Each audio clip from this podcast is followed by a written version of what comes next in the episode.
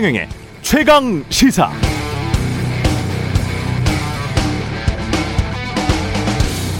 네, 언론이 잘 주목을 하지는 않지만 국민의힘 홍준표 후보의 공약에도 검찰 개혁이 있습니다. 사정기구를 개혁해서 선진국 사법 체계를 구축하겠다. 검찰은 공소 유지를 위한 보완 수사 기능만 유지하고 공수처는 폐지하겠지만 경찰 수사 국가 수사국을 독립시켜서 한국형 FBI로 만들고 모든 수사의 중심이 되게 하겠다고 공언했습니다.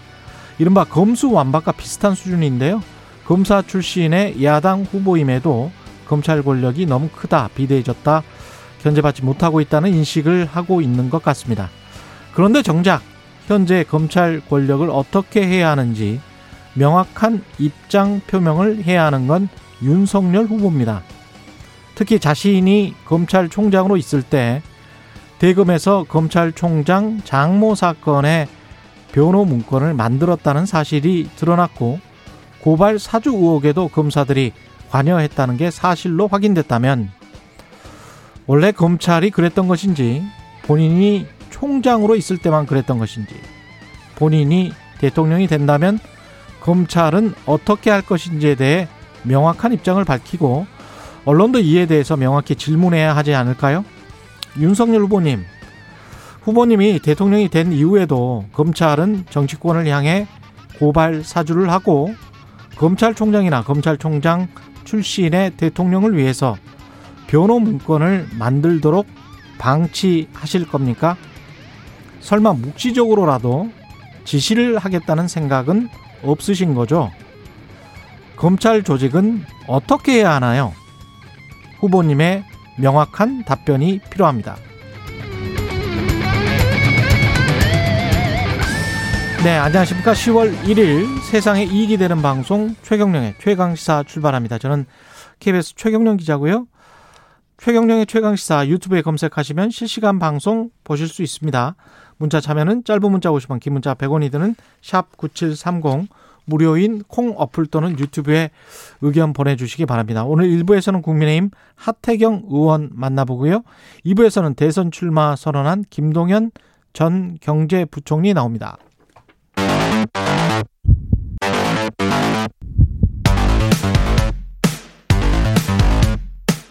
오늘 아침 가장 뜨거운 뉴스 뉴스 언박싱 네 뉴스 언박싱 시작합니다. 민동기 기자 김민하 평론가 나와있습니다. 안녕하십니까? 안녕하십니까? 예 어제 가장 큰 뉴스는 역시 손준성 보냄의 손준성이 검사였고 다른 검사들도 있었다. 그렇습니다. 예. 아, 공수처로 이제 이 검찰이 이첩을 했는데요. 이 사건을 한마디로 정리를 하면 손준성 보냄이라고 표기된 텔레그램 메시지를 통해 국민의힘 쪽에 고발장을 전달한 주체가 바로 손준성 검사라는 걸 검찰이 확인했다. 이렇게 음. 이제 보시면 될 것 같습니다. 앞으로 이제 공수처가 어떻게 수사를 할 것인가 크게 두 가지로 나뉠 것으로 예상을 하고 있는데요. 하나는 이 고발 사주의 배후가 누구냐. 윤석열 당시 검찰총장의 지시나 관여, 묵인이 있었느냐 이걸 밝히는 게 될 것이고 예. 다른 하나는 이 고발장이 야당에 전달된 이후에 검찰 고발로 이어진 연결고리를 아마 확인하는 그 작업이 될 것 같습니다. 실제로 지난해 4월 8일 야당에 전달된 고발장하고요. 지난해 8월 야당이 검찰에 제출한 고발장이 거의 판박이 수준으로 똑같다는 게 이미 확인이 되지 않았습니까? 예. 실제로 이게 실제로 기소로 이어졌기 때문에 이 연결고리를 아마 확인하는 두 가지 갈래로 공수처 수사가 진행이 될 것 같습니다. 그러니까 이게 사실 그동안 우리가 추측으로 생각했던 손준성 검사가 관여했을 것이다. 이 사실을 일단 검찰이 확인했다. 뭐 이런 건 거죠. 근데 이제 다만 갈 길은 좀 멀어 보이는 게 그래서 그러면 손준성 검사가 고발장을 작성을 한 것인지 음. 아니면은 고발장을 작성하라고 밑에 검사한테 시킨 건지 음. 그 시킨 검사에게 받아가지고 김웅 의원한테 보낸 건지 이런 것들은 사실 지금은 규명이 전혀 안 돼 있는 상황이죠. 또는 스스로 한 것인지. 그렇죠. 네. 자기 예. 혼자 다한 것인지 예. 이런 게 규명이 안 돼 있기 때문에 일단 출발선에 일단은 선셈이 이제 됐는데 그런 이제 밝혀지기까지는 오래 남았지만 어쨌든 당시에 대검의 공식적인 직책을 갖고 있던 사람이 관여한 것이기 때문에 이 부분에 있어서는 그러면 더더욱 의심해 볼 수밖에 없는 거죠. 대검 조직이 조직적으로 어, 이 사건에 관여한 거 아니냐 이런 의심을 강화할 수 있는 그런 대목들이기 때문에 어, 지켜볼 필요가 있을 것 같고 그 다음에 이렇게 됨으로써 하나가 무너지는 게 뭐냐면 윤석열 전 총장 측이 계속 이 고발장의 어떤 실체에 대해서 음. 어 이게 뭐 어떤 음모론적으로 이제 접근하지 않았습니까? 사후에 조작됐다. 했었죠. 그렇죠. 네. 지금 일단 손준성 검사가 관여한 게 확인됐다고 하면 이 부분이 무너지는 거기 때문에 여기에 대해서는 윤석열 전 총장 측의 입장도 제가 볼 땐 필요해 보입니다. 근데 어제 손준성 검사가 또 입장을 내놨는데요. 예. 여전히 본인은 이 사건에 관여한 사실이 없다. 없다. 예, 이렇게 계속 강하게 부인하고 있군요. 부인을 하고 있습니다. 예. 왜냐하면 관여한 사실이 있다라고 인정을 하면 그 다음 단계에 대해서 계속 얘기를 또 해야 돼요. 그렇죠. 계속해서 아마 부인을 할 겁니다. 예. 그 대장동 의혹과 관련해서도 지금 급진전되고 있는 내용들이 많은 것 같습니다. 오늘 일단 동아일보가 이제 보도한 내용인데요. 예. 그 검찰이 유동규 전 성남도시개발공사 기획본부장이 어, 화천대유 측에 지난해 거액의 금품을 요구했다. 그래서- 지난해. 네, 그렇습니다. 예. 정확한 시점은 지난해 12월 경기관광공사 사장직에서 물러나기 전에 음. 화천대유 관계자를 찾아갔다고 합니다. 그래서 직접. 직접 찾아가 가지고요. 고액의 배당 수익 등을 거론하면서 돈을 달라고 했다고 하고요. 예. 동아일보 보도는 화천대유 측이 이 요구한 돈을 건넸고 아. 어, 이 전달 경위라든가 과정 등이 정영학 회계사가 검찰에 제출한 녹취 파일 있지 않습니까? 예. 여기에 다 담겨 있다. 이런 내용을 오늘 동아일보가 보도를 하고 있습니다. 모든 게 떳떳했다면 그 과정에서 모든 게 떳떳했다면 돈을 건넬 필요는 없는 거 아니에요? 그러니까 이게 그러면 돈을 예. 달라고 한 게 왜 달라고 한 건지가 그래서 그렇죠. 또 중요한 거죠. 네. 그렇죠? 이 보도들을 쭉 모아 보면은 보도의 내용마다 조금씩 다른 부분은 있지만 음. 이런 얘기들이에요. 결국 천화동인 1호부터 7호까지 이제 그걸 통해서 배당받은 수익이 음. 어쨌든 차명의 가능성이 있다라는 걸 과- 어, 시사하는 이 정영학 씨가 제출한 녹취록에 그런 대목들이 나온다는 건데 그렇죠. 그 중에 일부분은 이 성남 도시개발공사 관계자의 가능성이 있다. 이런 보도가 많이 나오고 있고 아. 그 중에 그 중에는 유동규 씨가 또 실소유주일 가능성도 있다. 그렇게 보는 어떤 수사도 있다. 뭐 이런 얘기도 나오고 근데 어느 게 진실일지 모르겠는데 예. 만약에 유동규 씨가 실소유주다라고 하면 이 돈을 달라고 한 것은 나한테 올 수익을 빨리 내놔라 이렇게 얘기한 것일 테고 그렇겠죠? 그게 아니라 유동규 씨가 이 소유주가 아닌데 돈을 달라라고 한 음. 것은 내가 이렇게 사업이 잘 되도록 설계를 해줬으니 설계를 하는데 관여를 해줬으니 그렇죠. 대가를 사후에 달라 이렇게 얘기한 게 될 것이고 예. 이도저도 아니면은 그냥 내가 돈이 없으니 도와달라 이렇게 한 게 될 것이고 네 근데 뭐 마지막 얘기는 아마 예. 가능성이 없겠죠 그리고 네. 그렇다 하더라도 그것은 죄가 되겠죠 그래서 그래서 생판 모르는 사람이 그 동안에 뭐 몇 년 동안 왕래도 없었다. 네. 2015년에 이게 인허가가 났잖아요. 그렇죠. 그리고 난 다음에 이 사람들은 왕래가 이- 있을 필요는 없는 거 아닙니까? 근데 그렇죠. 이게 또 어떤 보도에 네. 의하면 2010년부터 만났다라는 얘기도 있어요. 아, 원래 친구였다? 그렇습니다. 그래서 네. 이 관계가 이 예. 관계가 뭐 친구 친구인지 뭐 비즈니스 상의 어떤 모임인지 예. 이 일이 대장동 개발을 겨냥해 가지고 만든 건지 뭐 여러 가지 가능성이 있겠지만 음. 어쨌든 이 관계가 그냥 모르는 사람한테 돈을 내놔라고 한 건 아니다 분명히. 그렇죠. 네. 예. 그래서 어떤 죄냐는 여기서 갈릴 것 같습니다. 그래서 네. 그게 이제 2010년부터 남욱 변호사랑 정영학 그 회계사가 유동규 전 본부장을 만났다라고 하는 그 보도는 경향신문이 보도를 했는데요. 음. 이게 이제 만약에 실제로 만났다라고 한다면은 유동규 전 본부장 해명이 많이 뒤집어집니다. 예. 왜냐하면 유동규 본부장은 그동안 언론에 두 사람 잘 모른다 이렇게 음. 계속 얘기를 해왔거든요. 예. 근데 이 대장동 사업이라고 하는 게 2009년 10월에 공영개발 방침이 발표가 됐잖아요. 음. 그리고 2010년에 이제 이재명 시장이 이걸 취임하면서 이 사업이 표류가 되거든요. 예. 그런데도 불구하고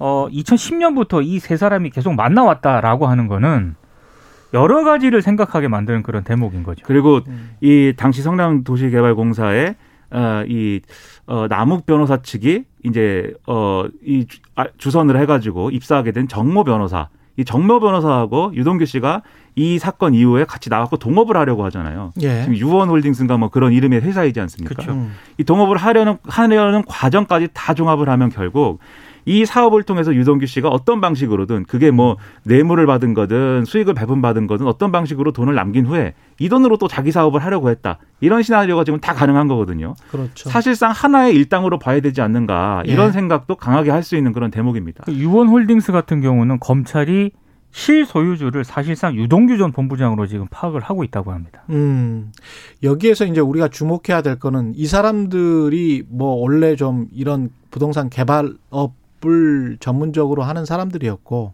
그들끼리 돈을 가지고 분쟁이 일어나고 다투고 뭐 서로 갈라치기 하고 나눠 먹고 뭐 이것은 굉장히 민사적인 것이거든요. 그 거에게 돈을 가지고 정관계 로비를 하고 또는 인허가 과정에서부터 뭔가 모종의 계획을 해서 네.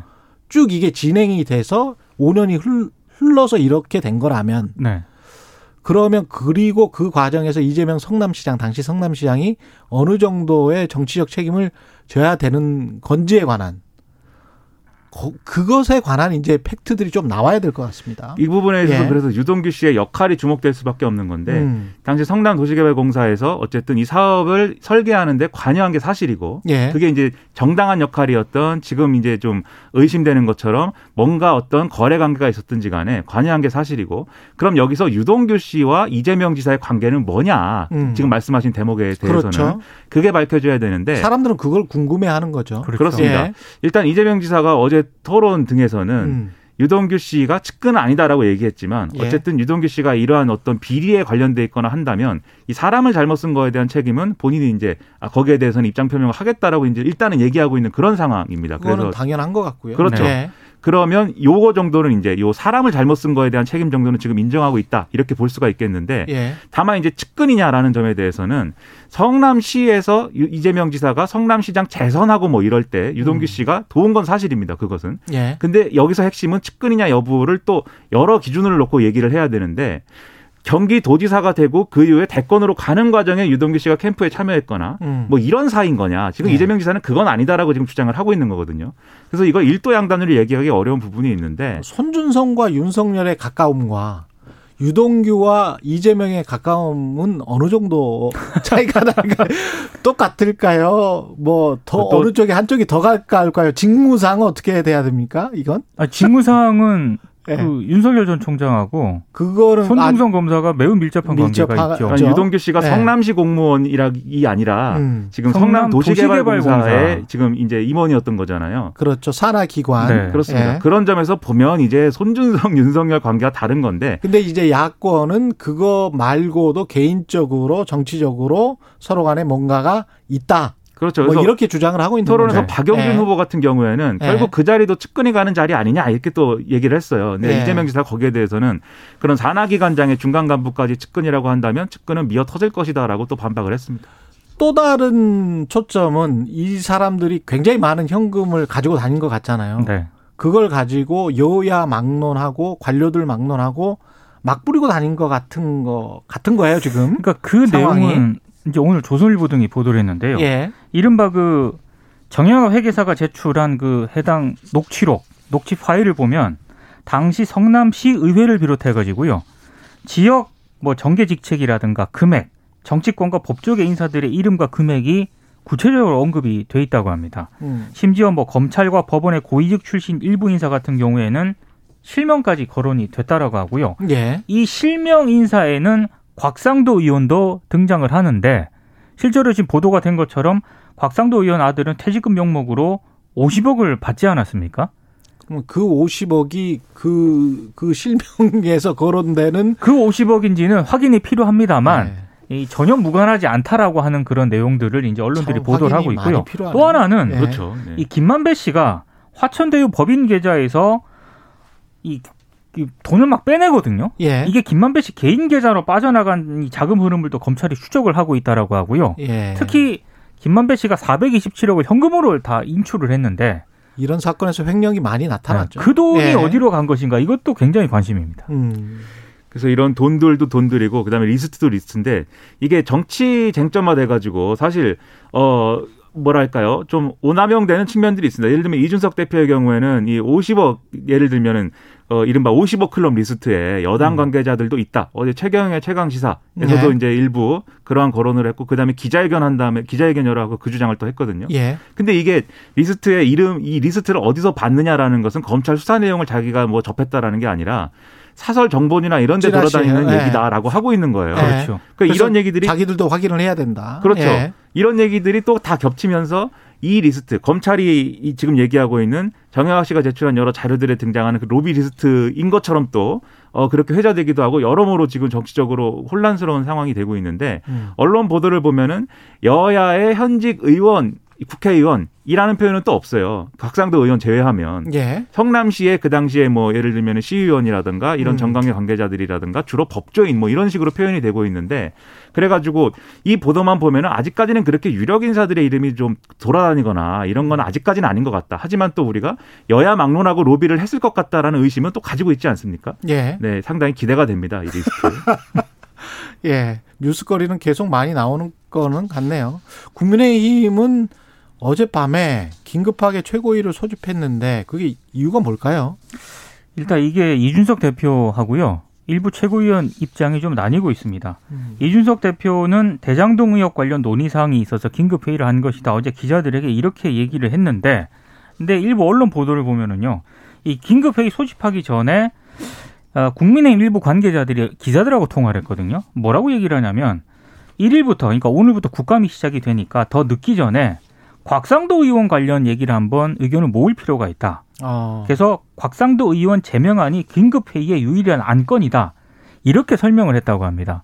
그러니까 어, 구체적으로 이 의견이 엇갈리는 이유가요. 어떤 안건인지에 대해서 최고위원들에게 설명을 안 했다라고 해요. 그러니까 음. 이제 어, 어, 이게 이준석 대표는 그게 아니다라고 얘기를 하고 있고 특히 조수진 최고위원 같은 경우에는 아니 지금 여러 사람들에게 확인을 해보니까 사실상의 곽상도 의원 제명 이건 가지고 지금 최고위를 소집을 했다는데 예. 이런 식으로는 전두환 신군부도 안 했다 이렇게 강력히 반발을 하고 있는 상황입니다. 아, 제명을 반대한다. 네. 예. 제명을 반대하는 또 국민의힘의 그룹들이 있나 보네요. 예. 근데 이제 제명을 뭐 반대한다.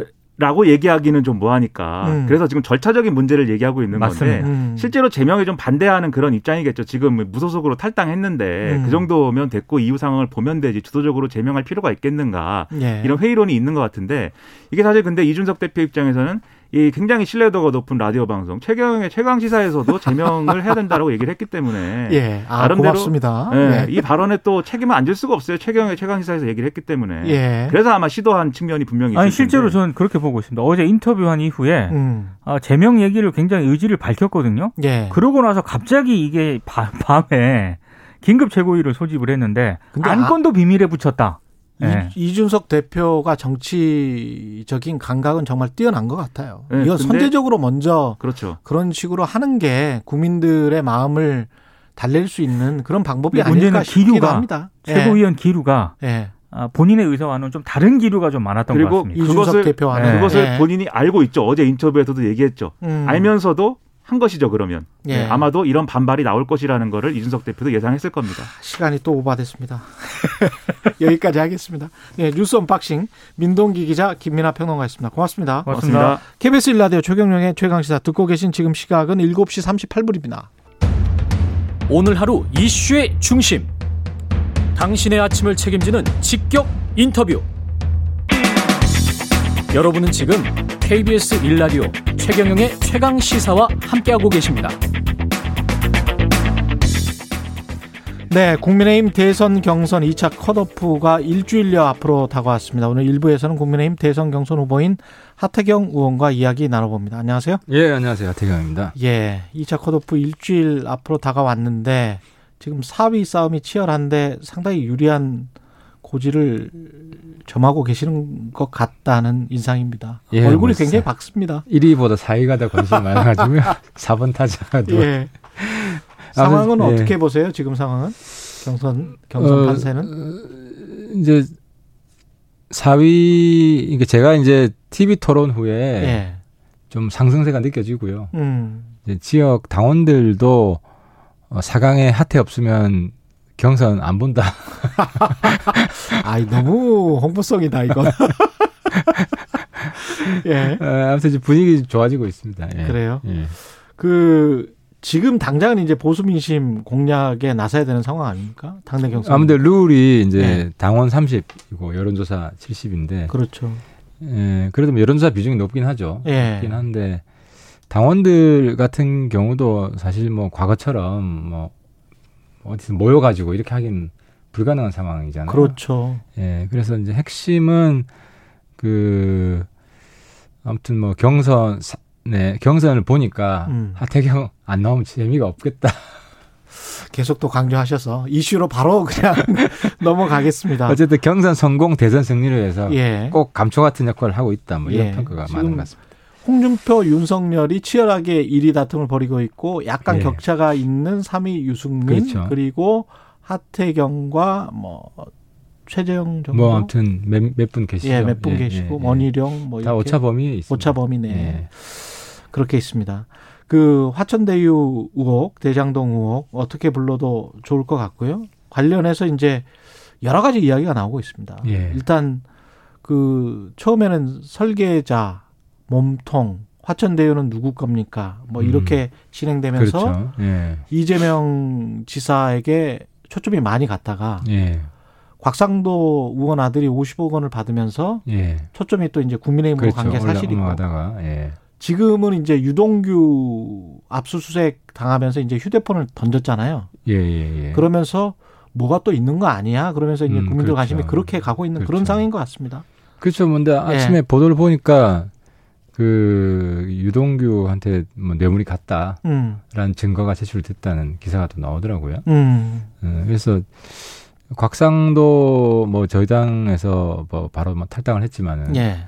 뭐 거기는 뭐 깃털에 불과하고 거기는 50억 원은 깃털이라고 보기에는 좀 힘들지 않습니까? 개평 정도 되죠. 그게 스토리가 어떤 스토리인지는 중요한 것 같아요. 그러니까 왜 받은 건지. 퇴직금으로 받은 건지. 알기 어려운데 예. 원래 이제 그 기업 예. 기업 영리 추구하는 분들이 보면 예, 과거 대선 때도 보면 음. 여야한테 나눠주잖아요. 예. 예, 그 전에 대선 자금 사건 한 20년 뭐 이 전에 옛날에 차떼기 뭐 이런 거요? 그렇죠. 근데 여, 여당한테도 주고 야당한테도 주고 예.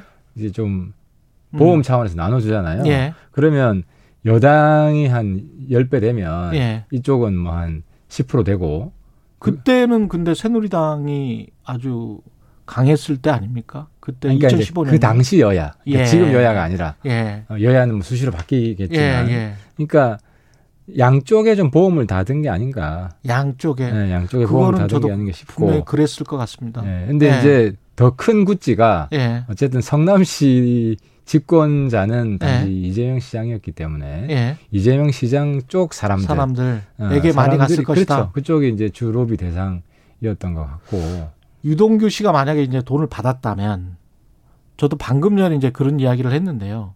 유동규와 이재명의 관계 그리고 손준성과 그 윤석열의 관계, 예. 이거 가지고 이제 기자들도 사실은 고민을 하고 있을 거예요. 음, 그렇죠. 예.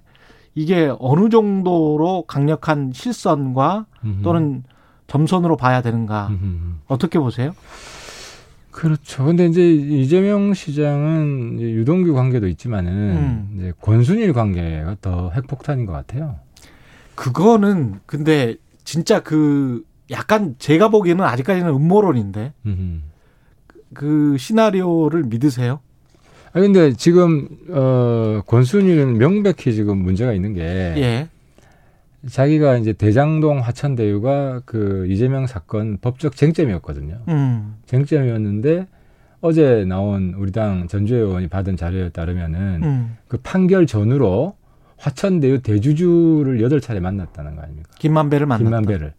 그러니까 화천대유가 자기 사건인데 음. 제가 법조계 쪽 돌려보니까 이건 상상할 수 없는 거다. 음. 자기 사건 관계자를 예.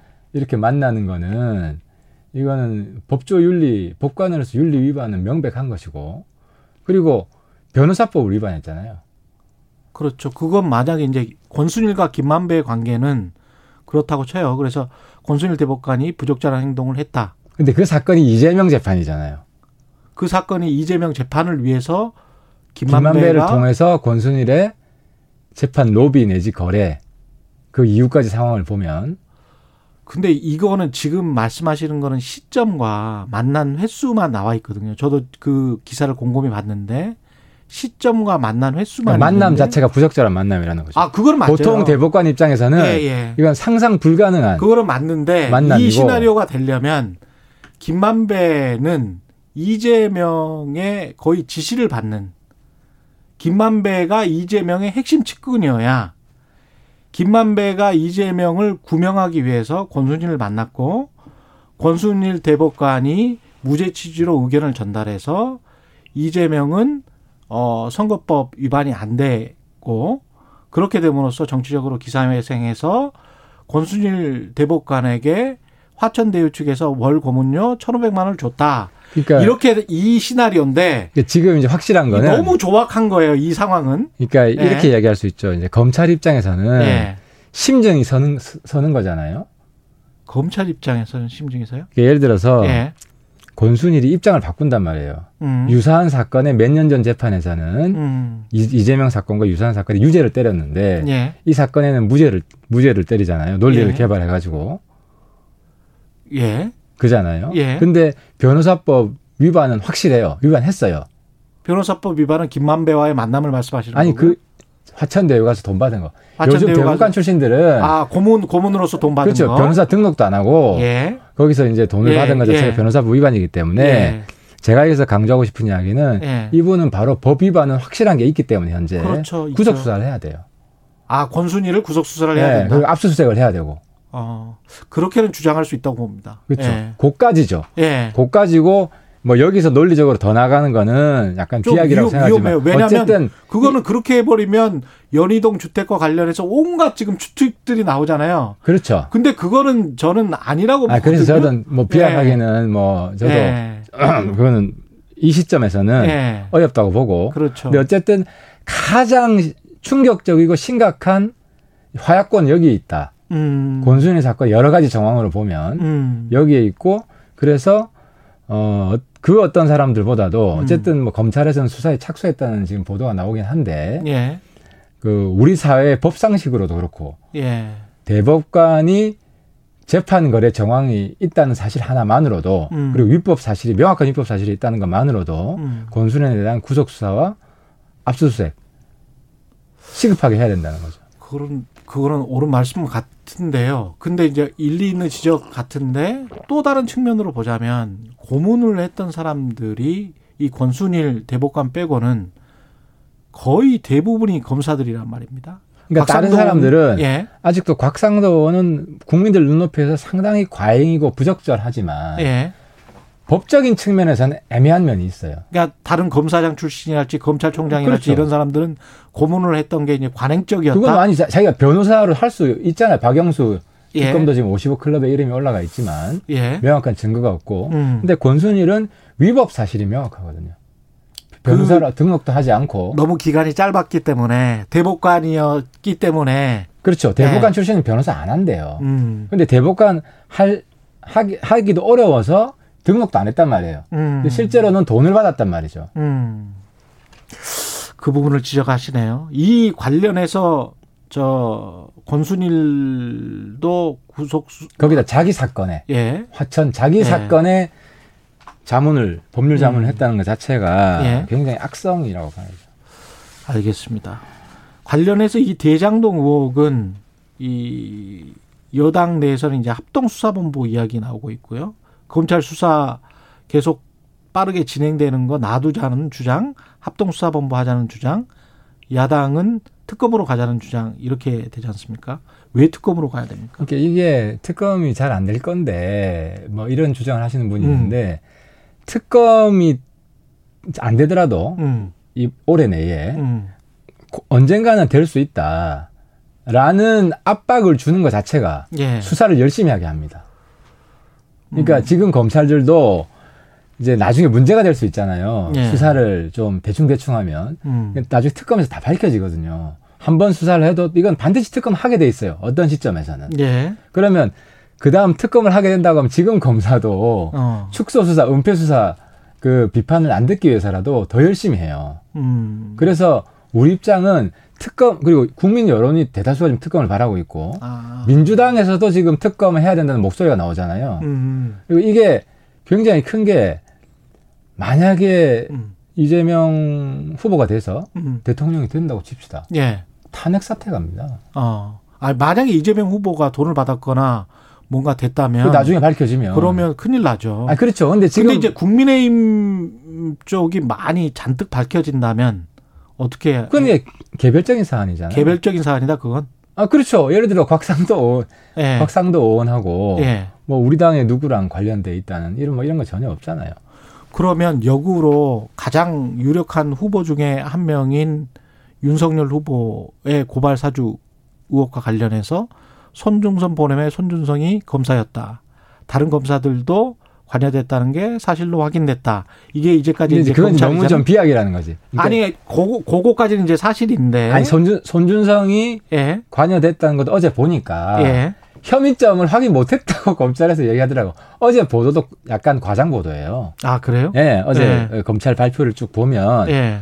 혐의점 확인된 건 전혀 없대요. 어. 그러니까 어제 보도도 좀 지나친 거고, 그러니까 새로운 사실 확인된 게 없다는 거고. 특히 서- 혐의점이 확인됐. 그럼에도 불구하고 그 손중선 보냄의 손준성은 손준성 검사가 맞다는 거 아니에요? 관여 정도가 어느 정도인지 불법의 정도가 어느 정도인지는 전혀 확인하지 못했고. 아, 그거는 아직은 모르죠. 그러니까 예. 전혀 확인한 것도 없이 이제 공천을 보낸 거예요. 근데, 근데- 이제 근데 검- 핵심은 검사들이 제가 이 말씀 드릴게요. 예. 예. 그러니까 윤석열하고 손준성 관계는 예. 누구나 측근이 아니라고 보는 게 추미애 후보가 입증을 해줬어요.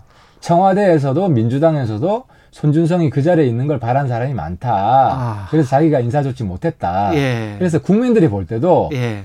이제 법조계에 있는 사람들은 음. 정치권에 있는 사람들은 측근 관계가 비교적 명확하게 보이잖아요. 음. 근데 법조계에 있는 사람은 그게 어렵거든요. 예. 그러니까 추미애 후보가 보증서 줬는데 이미 윤석열 도움이 해줬는데 그거는 민주당에서 우기더라도 그럴까요? 우기는 것에 그칠 것이다. 왜냐하면 손준성 검사 같은 경우는 그 전에 또 이른바 이제 윤석열 구명을 위해서 이- 이 서명도 하고 그랬던 분 아닙니까? 그때는 다 했죠. 아니 몇 분 안 했던데. 아니 그때 꽤 거의 다 했죠. 그러니까 예. 어쨌든 추미애 후보의 발언이 있기 때문에 예. 이거는 윤석열 측근으로 몰아가기에 상당히 무리수가 있다고 봅니다. 알겠습니다. 그 대북 문제도 전문가시기 때문에 예. 지금 돌아가는 게 제 느낌은 어떤 또 뉘앙스 박수현 청와대 수석의 뉘앙스나 이런 거는 뭔가 진전이 되고 있는 것 같은데요. 하고 싶겠죠, 당연히. 뭐 아. 예, 예, 지금 임기 내 가장 큰 치적으로 삼고 싶어 하잖아요. 예. 하고 싶은데 저는 어렵다고 봅니다. 두 가지 이유인데 음. 하나는 비핵화 하겠습니까? 북한이 비핵화를 전제하지 않는 어떤 다른 거라도 조금이라도 가능한 게 미, 뭐가 미국이 미국이 하겠습니까? 뭐, 그러니까 한국은 다른 게 있지 않을까요? 아니 그러니까 미국 네. 입장에서는 다른 부- 어떤 북한 방안. 입장에서는 핵 네. 문제 진전 아니면은 뭐 기대할 게 없잖아요. 미국 입장에선 예, 그러니까 그렇게 북한 그렇긴 입장에서도 네. 미국과 관계 개선이 돼야 네. 우리 남쪽을 징검다리 잡는 거지. 네. 미국과 진전이 없는데 네. 남쪽만을 위해서 남쪽에서는 뭐 얻을 게 뭐가 있어요? 그 트럼프가 그때 이야기한 것처럼 big step이 아니라도 small step이라도 아니, 미국은 네. 거의 뭐 이제 기대하고 있지 않거든요. 그래요? 북한이 뭐 비핵화 뭐 어떤 변화된 입장을 내세운다는 게. 아, 그래서 미국은 지금 외교적 rhetoric으로 예. 우리가 뭐 적대하지 않는다 말, 음. 말을 할 뿐이지 음. 실제로 북미 정상회담 될 가능성은 거의 없고요. 또 한 가지가 남북 정상회담은 어떻게 보세요? 그러니까 이제 북미 정상회담 될 가능 없으면 북한 입장에서 남북 정상회담 굳이 할 이유가 없는 거죠. 이건 징검다리인데. 그런 종전선언이나 이런 것도 전혀 그- 가능성이 그죠. 없다. 미국이 해야 아, 정전선언은 비핵화 진전이 된다는 전제하에 이제 미, 국도 예. 들여다보는 거라서 예. 뭐 그럴 가능성이 없기 때문에 음. 미국 입장에서 관심이 없고요. 음. 그리고 또또 하나는 변수가 코로나 공포증이 있어요, 북한이. 예. 그러면 정상회담 하면 많은 사람들이 섞여야 되잖아요. 아. 한 명만 북한에 들어가면 코로나가 음. 거기는 사회가 마비되거든요. 한국으로 오는 거는 어떻게 생각하세요? 그러니까 한국을 올 수가 없죠. 한국으로 올 수가 없다. 한국으로 어쨌든 아, 사람이 코로나 코로나에 감염될까 봐. 한 사람이라도 감염되면 아. 큰일 나거든요. 그렇군요. 북한의 의료 체계나 뭐 이런 것들 그렇죠. 염두에 두시고 말씀하시는 그러니까 것 저. 예. 국경 봉쇄하고 국경에 있는 사람 청소하고 이런 일이 벌어져요. 알겠습니다. 오늘 여기까지 하겠습니다. 국민의힘 하태경 의원이었습니다. 고맙습니다. 예, 수고하셨습니다. 예.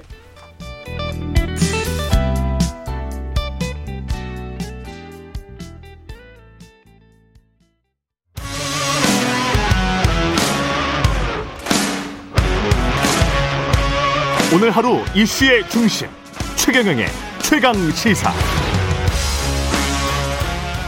네, 오늘 2부에서는 기득권 혁파를 강조하면서 대선 출사표를 던진 분입니다. 민주당과 국민의힘 양강 구도를 깨고 삼지대에서 반드시 성공하겠다 의지를 다지고 있는 김동연 전 경제부총리 만나봅니다. 안녕하세요. 네, 안녕하십니까? 예. 지금 뭐 워낙 대형 이슈들이 맞아요. 뭐 화천 대유 뭐 쭉뭐 고발 사주 대단합니다. 네, 어떻게 보십니까? 웰, 아, 지금 뭐 우리 저 한국 정치의 그 퇴행에 참담할 뿐이죠. 예. 그러니까 아마 우리 국민 여러분, 우리 국민 여러분들께서 가장 그 화나시는 부분 중에 하나는 잘못을 인정하지 않고 너무 뻔뻔한 것 같아요. 음. 그 참담할 뿐입니다. 예. 잘못을 인정하지 않고 뻔뻔하다. 이 부분은 누구에게 향하는 말일까요? 일단 뭐 실체가 나와야 되겠지만 음. 음, 관련돼 있는 뭐 모든 분들과 음. 에게 해당되는 얘기죠. 고발 사주 의혹이나 화천대유. 의혹과 관련된 예. 모든 분들에게 네. 그 특히 이제 경제부총리를 하셨기 때문에 이런 부동산 개발 수익과 관련된 된 이야기잖아요. 그 그렇습니다. 예. 민간 합동 개발로 했는데 한쪽이 너무나 많이 먹었더라 민간이 왜 이렇게 됐다고 보세요?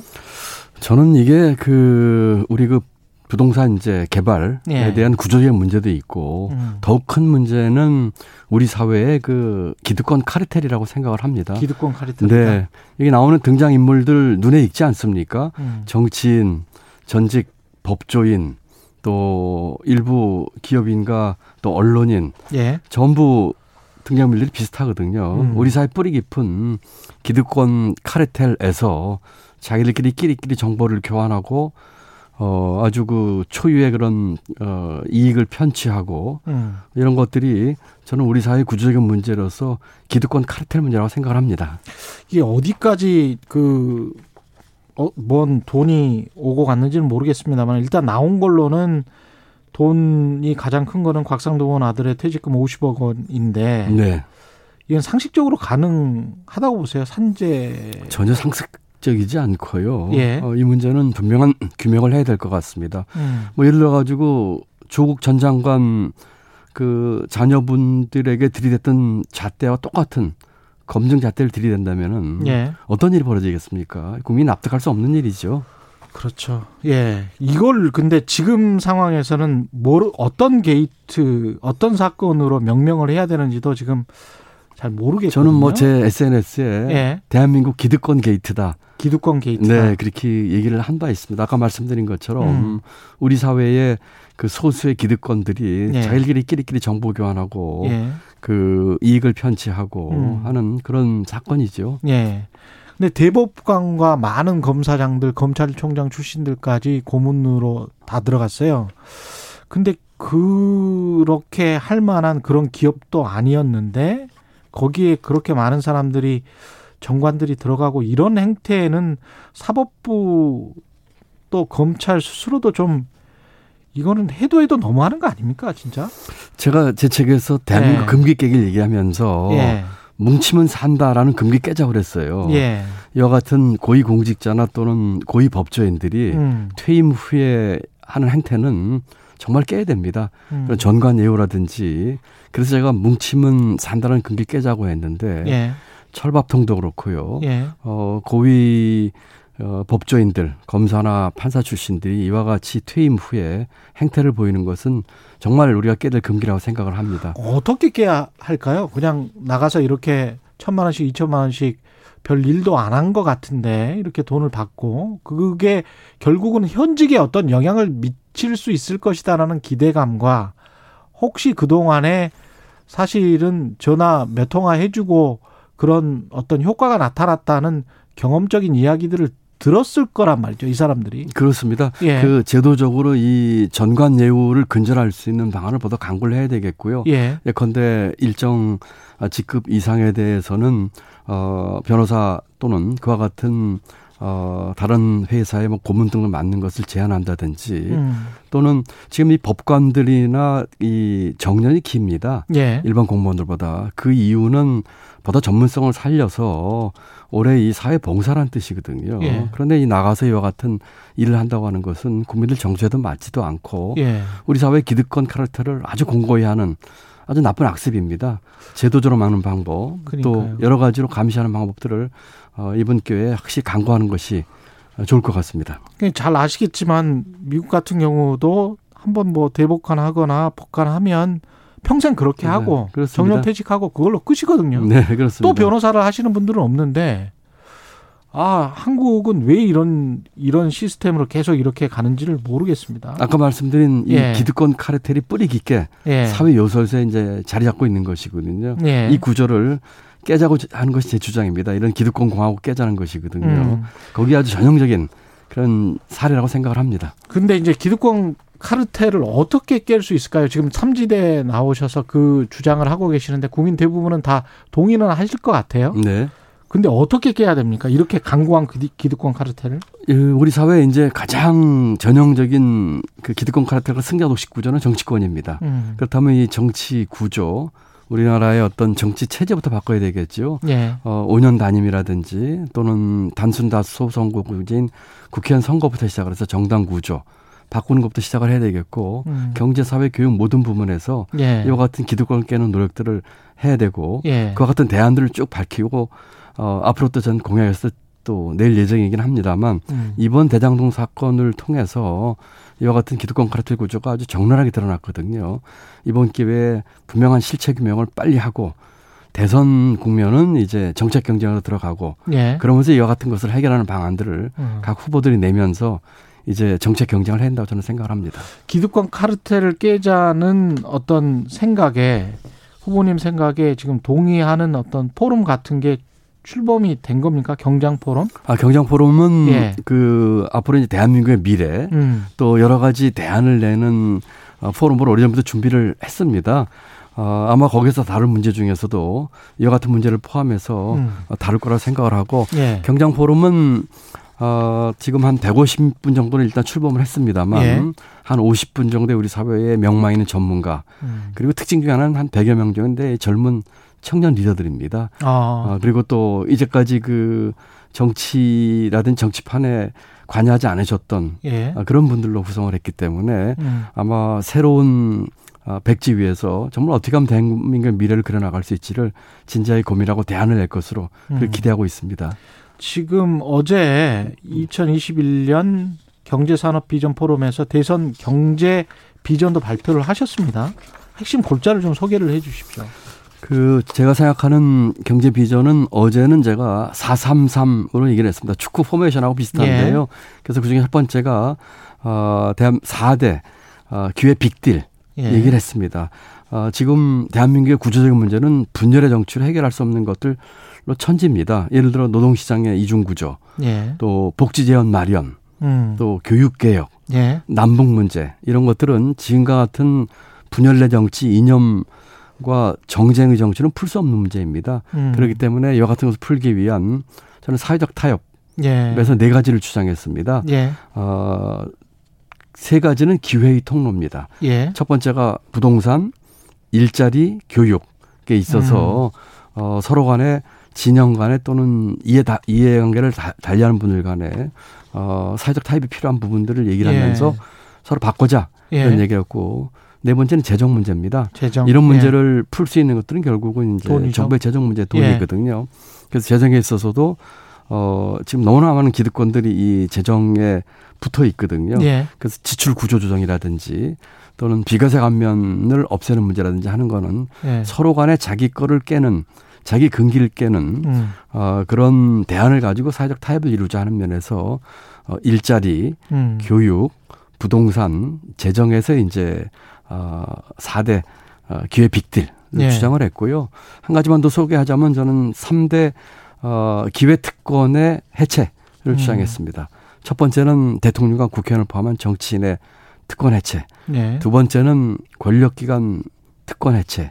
세 번째는 재벌 특권 해체 이렇게 주장을 음. 했습니다. 예. 그래서 얼핏 보면은 어, 경제 문제는 정치와 분리돼서 경제 관련한 경제 학자들이 풀 수 있는 걸로 생각을 하지만은 사실은 의사결정의 출발은 정치입니다. 그렇죠. 그래서 이 같은 어, 정치권의 특권 해체부터 포함해서 어, 4대 빅딜을 통한 어, 기득권 어, 카르텔의 타파 를 저는 주장하고 있습니다.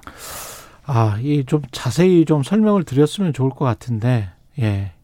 다른 이야기를 계속 진행해야 네, 돼서 좀 네, 아쉬운 그러시죠. 측면이 있습니다. 네, 네. 예. 나중에 이제 공약이 나오면 그때 또 자세히 말씀을 드리죠. 예. 예. 지금 창당은 하시는 거죠. 네, 지금 창당을 위한 창준이 창당 예. 준비위원회를 10월 중에 어, 지금 이제 시작할 계획이 있습니다. 음, 지금 뭐 후원금은 꽤 많이 모이 하루 만에 12억 원이 모였습니까? 네, 10여 이상이 하루 만에 모여서 네. 어, 아주 그 이름 없는 또는 뒤에 있는 또는 음. 제가 만났던 많은 일반 시민분들 성원이 커서 예. 한편으로 감사하고 한편은 그 기대에 부응하겠다고 하는 생각을 많이 해봅니다. 예. 아마 기존 정치를 좀 바꿔달라고 하는 음. 그런 국민들의 요구가 그렇게 표출된 게 아닌가 생각을 하고 있습니다. 창당을 하고 뭐 그 전부터 계속 언론들은 어떤 세력과의 연대 뭐 이런 이야기를 하잖아요. 네, 그렇습니다. 근데 창당을 해서 계속 독자적인 노선으로 삼지대로 계속 가겠다. 정치공학적인 생각은 전혀 없다. 지금도 변함 없으십니까? 그렇습니다. 예. 정치 공학이나 새 유불리에 따라서 뭐 뭉치고 압치고 하는데 저는 관심이 없고요. 예. 다만 대한민국을 어떻게 하면은 어, 잘 살 수 있고 음. 제대로 된 나라를 만들 수 있을까 하는 측면에서 저는 기득권 공화국을 기회 공화국으로 만들려고 했거든요. 예. 그런 취지에 찬성하는 수많은 지금은 많은 국민들과 어, 지금 세력을 모으고 있고요. 음. 앞으로 정치권에서 어, 정치 공학이 아닌 그런 측면에서 같이 하겠다고 하는 분들하고는 제가 대화를 할 용의가 있습니다만 예. 적어도 뭐 새 유불리에 따라서 예. 어, 이렇게 합치고 뭉치고 하는 것을 할 생각은 현재로서는 전혀 없다 이렇게 이해해 주시면 되겠습니다. 이게 양당 구조가 이렇게 고착화돼 있고 국민들이 아무래도 지지를 뭐 밴드웨건이라고 해야 될까요? 그냥 계속 타던 차에만 계속 타잖아요. 이거 그렇습니다. 어떻게 돌파를 하실 거예요? 저는 지금 어, 새로운 변화를 위한 세력에 대한 국민의 지지가 그 때보다도 크다. 음. 그 잠재력이 크다라고 생각을 합니다. 예. 어, 두 가지 이유인데 첫 번째는 현재의 많은 분들이 지금의 대장동을 포함한 또는 대선 국면을 보면서 정치에 실망하고 심지어는 후보들에 대한 어, 혐오까지 나가고 있습니다. 예. 정치 혐오가 이제 어, 후보 혐오까지 가고 있거든요. 지금처럼 여야의 유력 후보들이 고소 고발된 거 초유의 사태들입니다. 예. 모두가 다 고발돼 있습니다. 음. 그렇기 때문에 이런 측면에서 새로운 움직임이 있을 거다 하는 것이고 두 번째는 부동층이 지금 많습니다. 음. 아, 지금 2030 세대나 또는 중도에서 지금 있는 분들이 많이 계시거든요. 얼마 전 예. 갤럽 조사 보니까 찍을 후보가 없다가 30%가 넘게 나왔습니다. 예. 어, 지난번, 지지난번 대선 이맘때보다도 10%포인트 이상 높게 나온 것입니다. 음. 그렇기 때문에, 어, 저는, 어, 새로운 변화하는 정치에 대한 어, 국민의 갈망이 크기 때문에 그 어느 때보다 어, 저는 성공 가능성이 크다 이렇게 믿고 있습니다. 일각에서 그런 이야기 하지 않습니까? 그 혹시 들어보셨을 수도 있는데 그 차기 총리 네네. 예, 새 정부가 들어오면 어 차기 총리를 염두에 둔 행보다 또는 뭐 뭐 그럴 가능성이 높다. 뭐 이 어 떻게, 어떻게 보세요?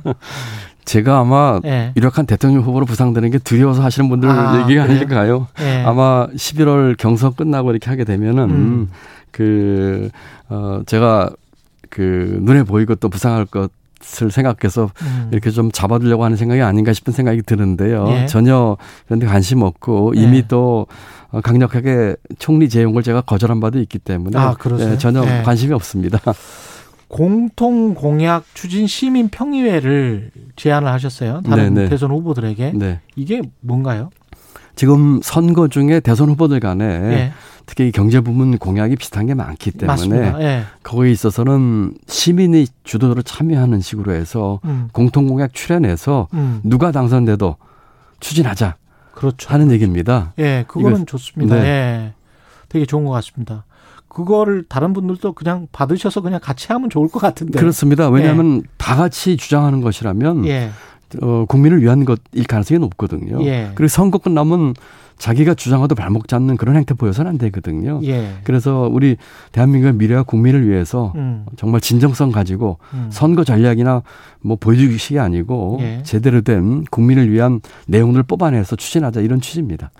근데 아까 제가 계속 물어보고 싶었던 질문이 있었는데 네, 네. 그 사실은 정부 예산 재정 부분 말씀하실 때 그 일부 계속 붙어 있는 어떤 네, 네. 기득권. 네. 그게 구체적으로 저도 취재를 해보면 꼭 이 사람들이나 이, 이 정도 큰 기업들에게 돈을 줄 필요가 있나, 네, 보조금을 네. 줄 필요가 있나. 그렇습니다. R&D만 해도 20조 원이 나가거든요. 지금. 네, 네. 여러 가지 생각 지금 민간으로 그냥 해도 되는데 그런 부분을 말씀하시는 겁니까? 그러니까 이제 그런 걸 포함해서 예. 정부가 보조금뿐만 아니라 이 재정을 투자할 적에 예.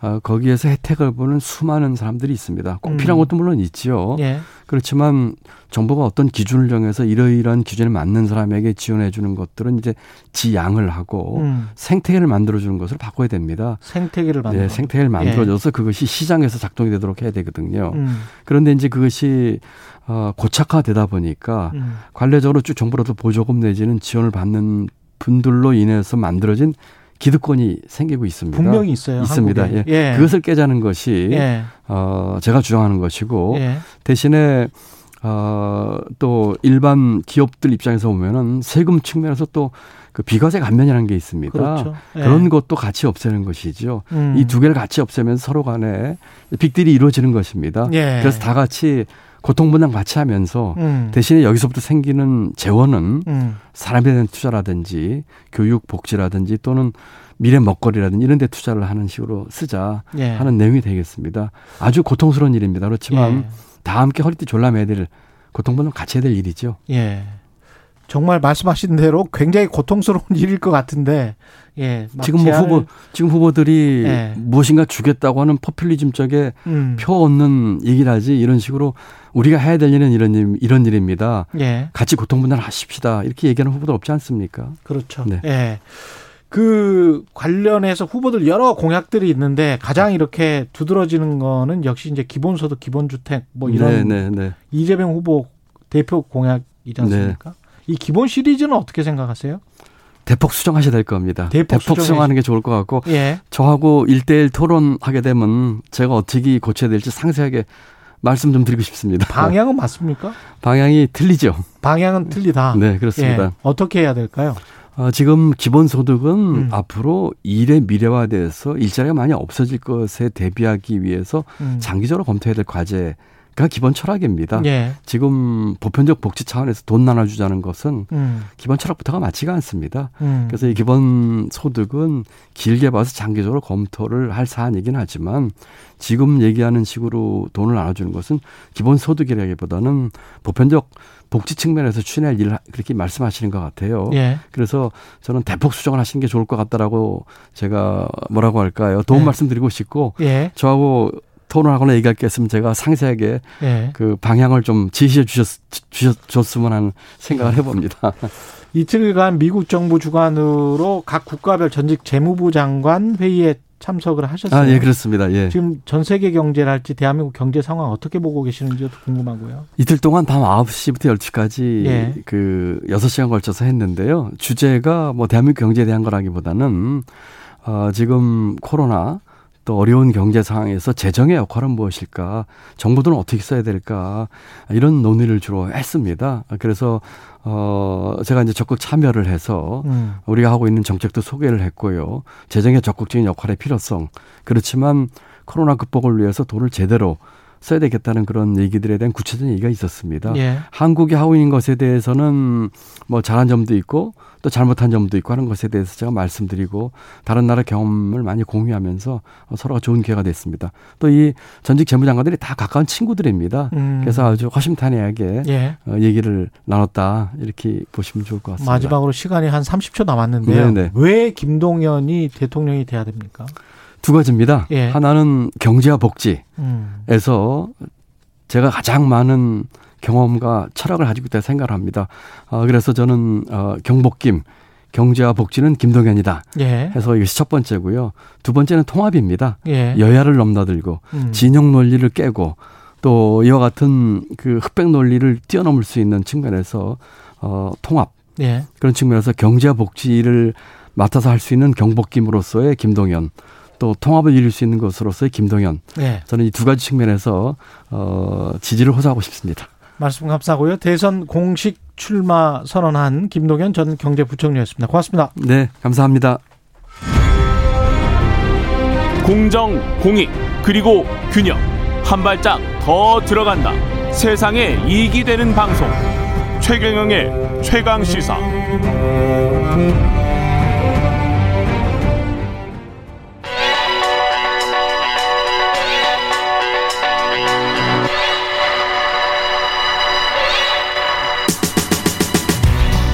네, 전민기의 눈 시작합니다. 한국인사이트 연구소 전민기 팀장 나와 계십니다. 안녕하십니까? 네, 반갑습니다. 전민기입니다. 예, 전민기 팀장은 주로 이제 빅데이터 예, 전공이시잖아요. 그렇죠. 예, 오늘도 빅데이터로 뭔가를 알아보실 것 같습니다. 네. 예, 그 위드 코로나에 대한 국민들의 감성이나 생각을 생각. 좀, 예, 읽어볼까 아, 저도 하고요. 궁금해요. 예. 예, 위드 코로나.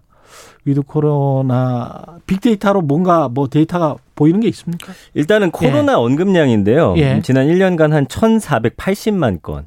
이게 어느 정도 양이냐면요. 1년에 1430만 건. 어마어마한 거예요. 예. 그러니까 뭐 예를 들어서 어, 인기 개그맨 박명수 씨 같은 경우는 1년에 한 40만 건 정도. 아, 그 정도만 돼도 사실은 국민들이 알만한 뉴스거리인데 예. 이뭐 1,400만 건이면은 모든 국민들이 뭐 그렇죠. 매일 대화의 어떤 주제로 올리고 있다 정도로 생각하시면 될 것 같고요. 그걸 자기가 직접 코로나와 관련해서 그 키워드 검색을 해본 거죠, 직접. 그렇죠. 이거는. 예. 네. 그 연관어는 그러나 이제 좀 초반과는 차이가 있습니다. 최근에 네. 이제 연관어라 함은 코로나와 함께 생성된 문장 안에 있는 단어들이거든요. 예. 그 요즘에 보면 뭐 경제라든지 하루, 뭐 서울, 가족, 어, 일상, 뭐 추석도 있고 연휴 이런 키워드들이 이제 전반적으로 들어가 요즘은. 있는데 예. 예. 이게 예전에 비해서는 굉장히 일상적인 단어들로 많이 바뀌었다라는 거죠. 음. 예.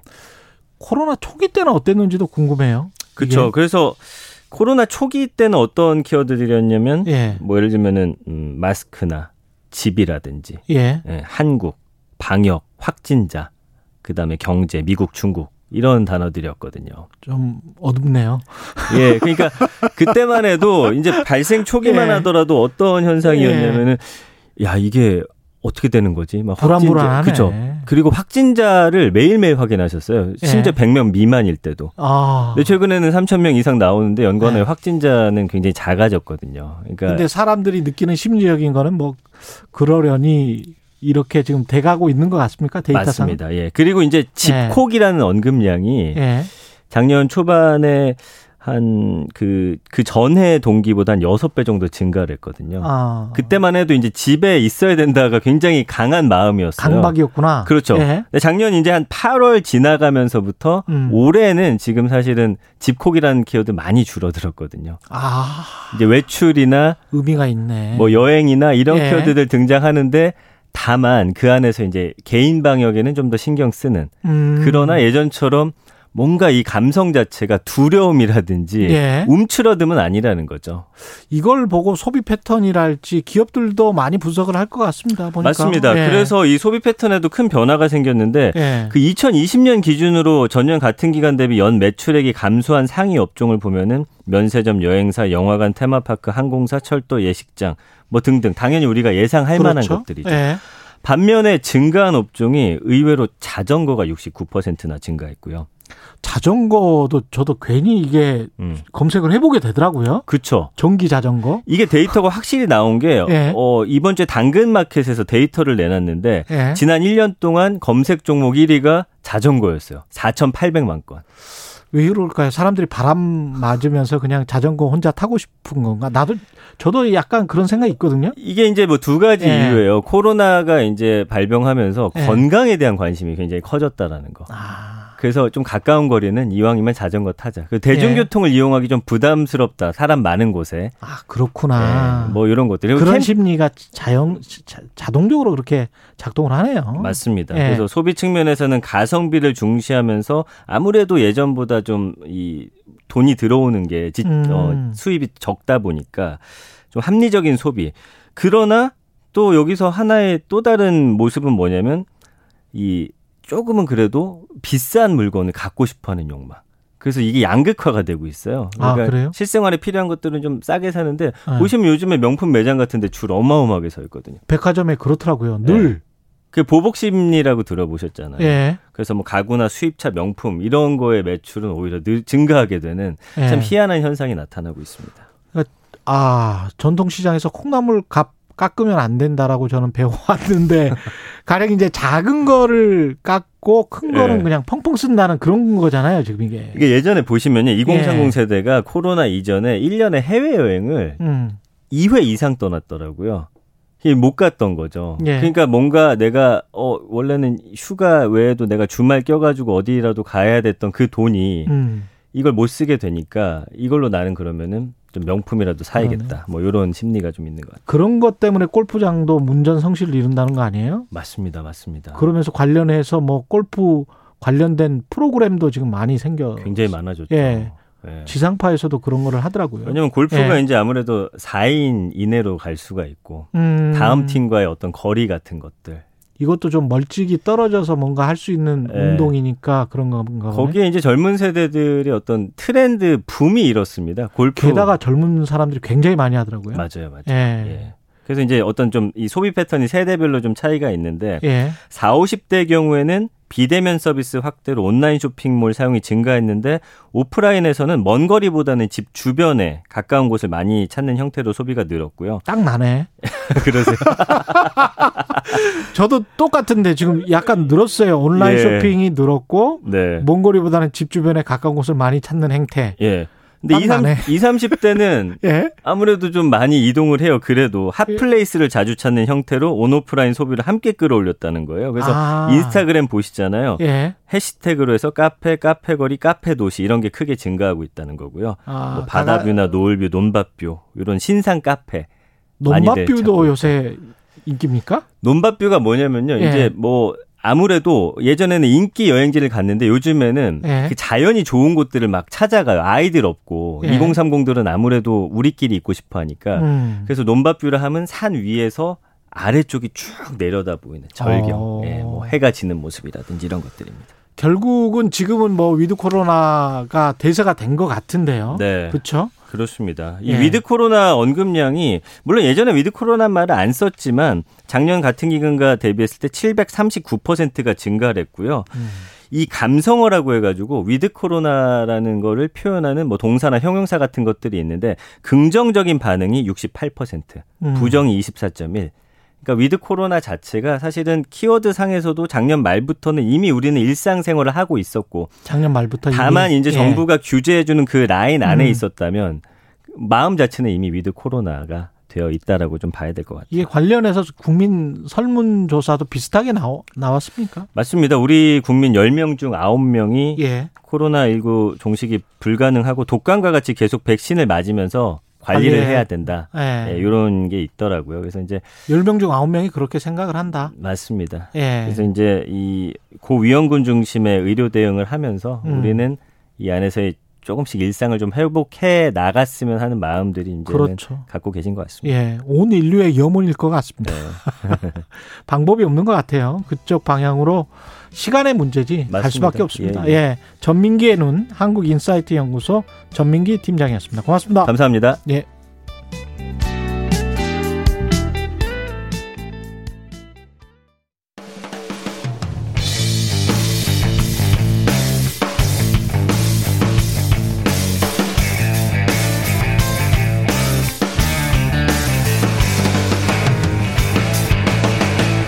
최경영의 최강 시사.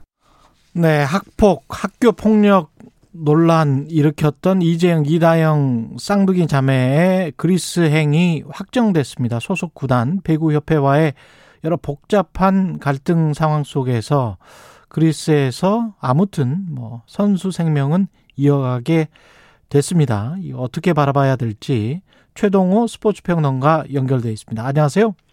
예, 안녕하세요. 예. 이재영, 이다영 선수의 그리스 이적이 확정됐고 PAOK 테살로니키 뭐 이렇게 읽는 예. 게 맞습니까? 예, 파오크 테, 테살로니키라고 예. 읽으시면 됩니다. 파오크 테살로니키. 예. 예. 이, 이 어떤 저 팀이고 이게 그리스 여자 배구는 어느 정도인지 그런 것도 궁금하긴 합니다. 예. 음, 이 파오크 테살로니키의 테살로니키는 이 그리스에 있는 그리스 제 2의 도시거든요. 예. 항구 도시인데 이 테살로니키를 연고지로 하는 여자 배구 팀 명이죠. 이 파우크는 이름이고요. 음. 어, 이 파우크가 올해 그리스 배구협회 컵 대회에서 우승을 했다고 하는데 이 올해 우승이 창단 후 첫 우승이기 때문에 이 파우크가 올해 전력만큼은 그리스에서 상위권이라고 볼 수가 있겠고요. 예. 이 국제 배구 연맹 여자 배구 세계 랭킹에서 우리나라가 14위인데 그리스가 36위입니다. 음. 그러니까 이 그리스 여자 배구가 우리보다 좀 수준이 많이 떨어지는 리그라고 볼 수가 있겠고요. 이 파우크로 이적하면서 두 선수 모두 이 연봉이 아, 지난 시즌 기준으로 해서는 80% 정도 삭감이 된 아주 적은 돈을 갖고 이 파우크로 이적을 했죠. 그러면 20%를 받는다는 이야기인가요? 80%를 받는다는 이야기인가요? 20%를 받습니다. 그러니까 아. 이재영 선수 같은 경우에는 지난 시즌에 6억 원 받았는데 예. 어, 파우크에서는 6만 유로니까 8천만 원에 계약을 했고요. 예. 이재영 선수는 지난 시즌 4억 원 받다가 어, 파우크에서 3만 5천 유로 그러니까 5천만 원에 계약을 됐습니다. 그렇군요. 선택지가 그리스밖에 없었던 건가 봅니다. 아마 그랬을 거라고 봅니다. 왜냐하면 그 이다영 선수는 지난 6월부터 그리스를 지- 어, 그리스 진출을 추진했는데 예. 어, 이재영 선수는 좀 늦게 이 해외 진출을 모색했고요. 결정적으로 이다영, 이재영 선수 모두 다 이 흥국생명이 이 선수 등록을 포기하게 되면서 자유계약 선수 시- 신분이 됐거든요. 예. 그러니까 국내에서 이제 뛸수 없게 되니까 아, 7월서부터 본격적으로 어, 해외 진출을 모색을 하다 보니 음. 뭐 시기적으로 봤을 때도 그렇고 또 해외 진출을 모색하게 된 이 상황 자체가 뭐 그렇게 이 선택의 폭이 넓었다라고 보기는 힘들죠. 이게 구단이랄지 그리스 언론은 이 학폭 논란, 한국에서 학폭 논란이 있었던 건 알고는 있죠. 예, 물론 이제 알고 있죠. 알고 있는데 예. 뭐 그렇게 크게 신경을 쓰는 입장은 아닌 것 같아요. 왜냐하면은 음. 이 그리스 언론 입장에서는 이재영, 이다영 선수가 이 파우크에 음, 입단하게 되는데 가장 그 걸림돌로 작용했던 게 국제 이적 동의서 발급이었었거든요. 예. 근데 이 국제 이적 동의서가 이 발급이 되, 다 보니까 음. 이제 파우크 입단에 이 걸림돌로 작용, 작용했던 모든 문제가 다 해결이 됐다. 이렇게 판단을 내린 것 같고요. 예. 이 학교 폭력 논란은 거의 뭐 관심을 두지 않고 있습니다. 그 심지어 예. 이두 선수가 이 파우크에 입단하면서 한국에 이 배구 중계권을 팔 수 있다 이런 스포츠 마케팅 얘기까지 나오는 걸 보면은 이 국내 정서를 잘 파악을 전혀 못 하는구나. 예. 라고 볼 수 있겠죠. 이게 지금 국제 이적 동의서를 발급해 준 측은 어디예요? 국제 배구 연맹입니까? 예, 맞습니다. 이 국제 배구 연맹이 직권으로 예. 어, 이 ITC라고 얘기하는 국제 이적 동의서를 발급을 했고요. 음. 이 배구에서는 선수들이 해외로 진출할 때 이 ITC 발급이 반드시 필요하거든요. 음. 근데 이 우리나라 이 배구 협회가 징계를 내렸음에도 이 국제 배구 연맹이 ITC를 발급한 이유는 어, 이 배구협회의 징계가 이 한국 안에서만 유효하다라고 판단을 했고요. 이 국제배구연맹 입장에서는 이제 선수 권익을 일차적으로 보호하겠다, 뭐 이런 입장이 작용한 것으로 어, 판단이 됩니다. 우리나라에서 징계가 뭐였죠? 국가대표 자격 박탈 징계. 어, 배구협회는 국가대표 무기한 자격 박탈 징계를 내렸고요. 이 전 소속팀이었던 흥국생명은 무기한 자격 정지 징계를 내렸죠. 아, 그 영구 제명 이야기도 있었는데 그거는 아니었군요. 어, 예, 제명은 아니었습니다. 예. 자, 그래서 이제 당시에 이 배구 팬들의 반발이 굉장히 심했거든요. 그러니까 예. 이전에 이 스포츠계에서 무리를 일으켰던 선수들 같은 경우에는 여론을 감안해서 대부분 다 중징계를 결정을 하고 음. 어느 정도 시간이 지나가면 중징계 받았다가 슬그머니 복귀하는 사례가 많이 있었거든요. 예. 어, 때문에 이제 팬들 입장에서 보기에는 무기 어, 이 영구 제명을 하지 않고 무기한 자격 징 어, 자격 정지 징계를 내린다는 거는 또 이제 여론을 살피다가 어느 정도 어, 기간이 지나면 또 복귀하려는 속셈이 아니냐 이런 비판이 많이 있었는데 음. 결과적으로 보면 해외 진출했기 때문에 이런 팬들의 의혹 중에 절반 정도는 성사가 됐다라고도 볼 수가 있는 거죠.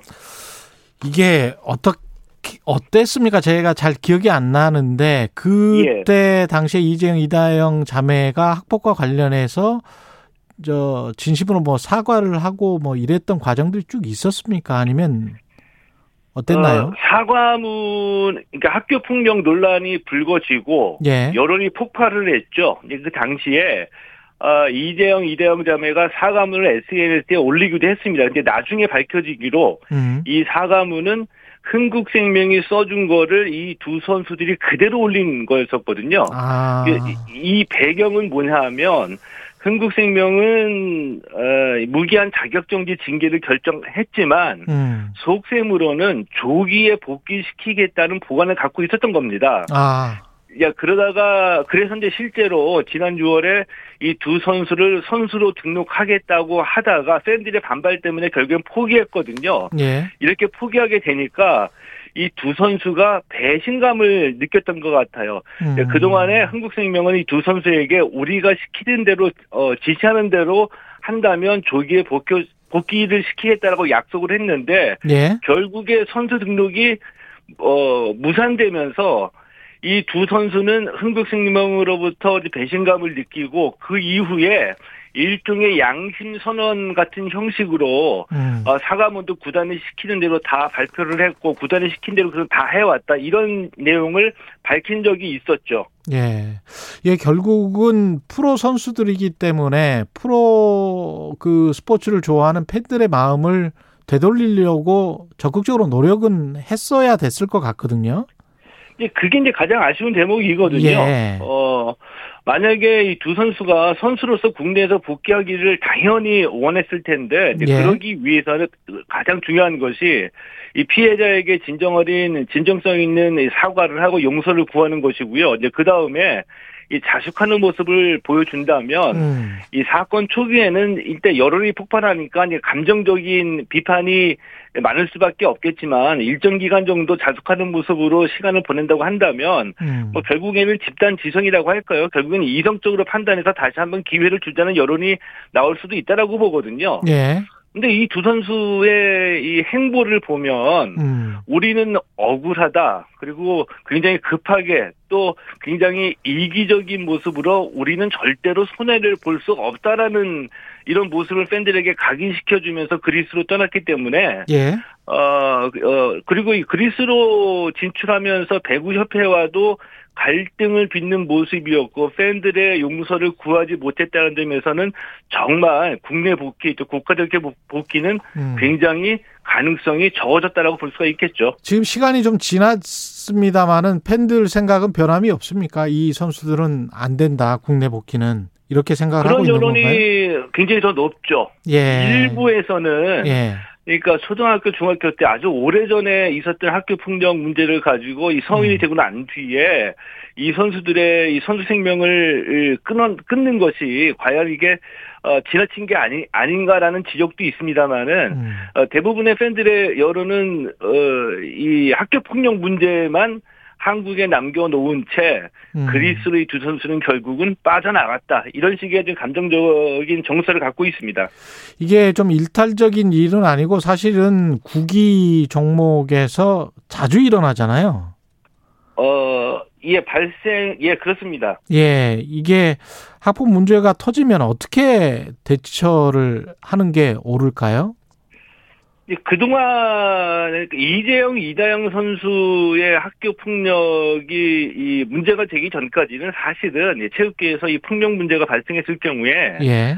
어, 은폐되는 경우가 더 많았다라고 볼 수가 있겠죠. 음. 이 우월적 지위에 있는 가해자가 2차 폭력을 해서 은폐를 하거나 크게 언론이 보도되지 않는 경우에는 관심을 받지 못하기 때문에 이 피해 선수들이 어, 뭐 형사처벌을 요구하거나 이런 정도로 수습이 됐었거든요. 예. 근데 이 이재영, 이대영 선수 자매 이후에 어, 이 문체부 장관이 직접 학교 폭력 어, 대책을 발표하기도 했었고요. 그 음. 이후로 관심이 높아진 겁니다. 그래서 예, 현재로서는 학교 폭력 이력이 있는 선수는 프로 진출 막겠다.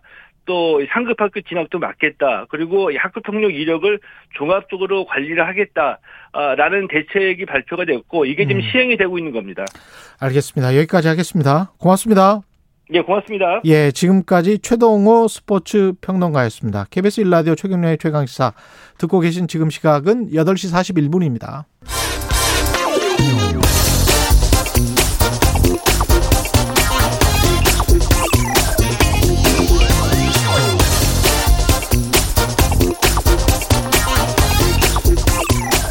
네, KBS 1라디오 여러분은 하루에 얼마나 들으십니까? 어떤 프로그램을 제일 즐겨 들으십니까?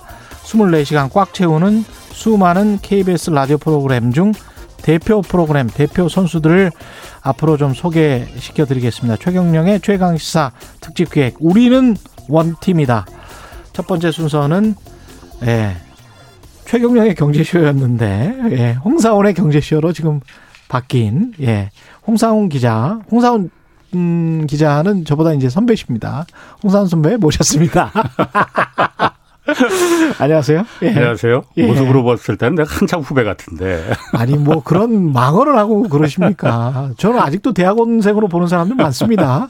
예. 자, 쓸데없는 소리 하지 마시고. 지금 저 홍사훈 경제쇼 맡으신 지 오래 되셨죠?